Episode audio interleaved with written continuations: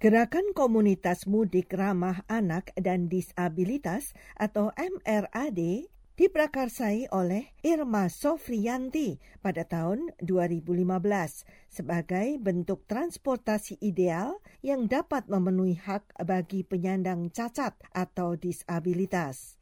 Para penyandang cacat terutama yang harus bepergian dengan kursi roda mengalami hambatan yang membuat gerak mereka terbatas. Sulitnya akses bagi disabilitas untuk bepergian itu membuat gerakan MRAD semakin digalakan.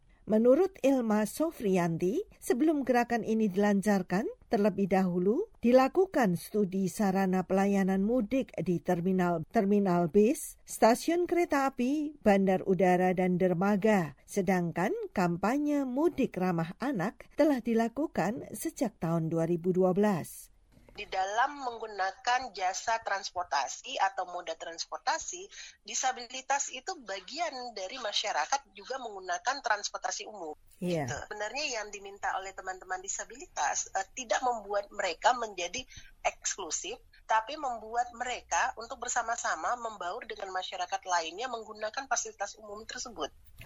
Ditanya oleh VOA mengenai dana yang diperoleh, ia mengatakan selama ini MRAD menerima dana dari Kementerian Sosial dan Bank Mandiri Syariah. Hasil sinergi program ini berlanjut hingga tahun yang akan datang. Karena itu wajib kita berikan untuk mereka, bukan karena faktor amal dan kasihan, tetapi seperti hutang peradaban bagi kita, katanya.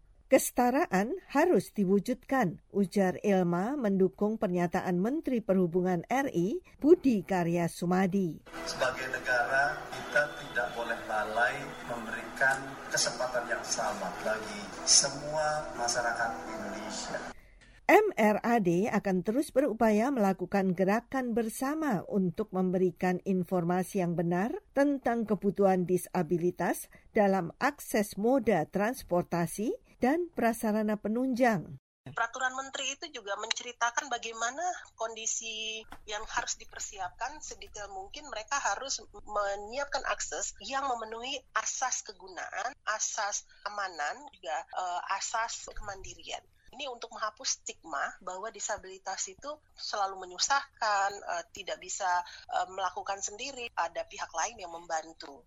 MRAD juga merupakan media advokasi sebagai salah satu corong untuk hak disabilitas dalam masalah transportasi, pelayanan publik dan prasarana yang masih belum memenuhi kebutuhan disabilitas. Seorang peserta disabilitas tunanetra Dimas mengatakan, Harapan kami dari disabilitas ini sudah luar biasa, tapi untuk ke depannya kuota lebih diperbanyak lagi. Kalau bisa PP karena kalau cuma pulang berangkatnya juga nanti kan nggak susah juga untuk mencari mobilitas, terutama di kalangan di kursi roda.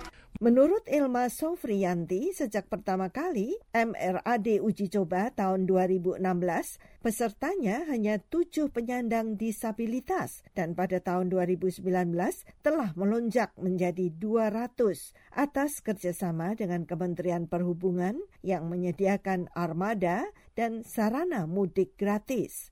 Puspita Sariwati, VOA, Washington.